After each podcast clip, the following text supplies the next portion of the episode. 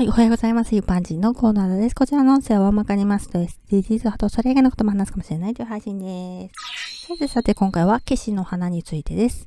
オレンジ色の消しよく見かけます。私がよく見かけるのは名詞を調べると長見ひな消しというようです。この消しは外来種で繁殖力が強いとか汁がかぶれるとかその程度の害はあるけれどたくさん雑草として自生しているし特に問題はないです。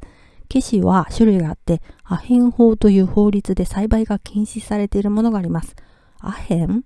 そうなんです。ケシは種類によって麻薬の原料になるんです。輸入したり輸出したりすることはもちろん、鑑賞用にと思って摘み取るのも知らなかったでは済まされないですね。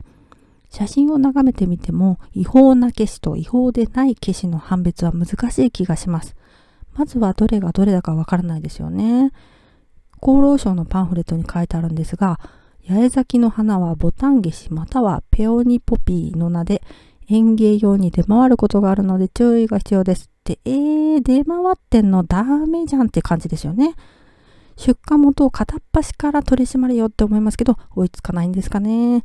もし違法な消しがあったと見つけた場合には注意が必要です。自分で抜かないことです。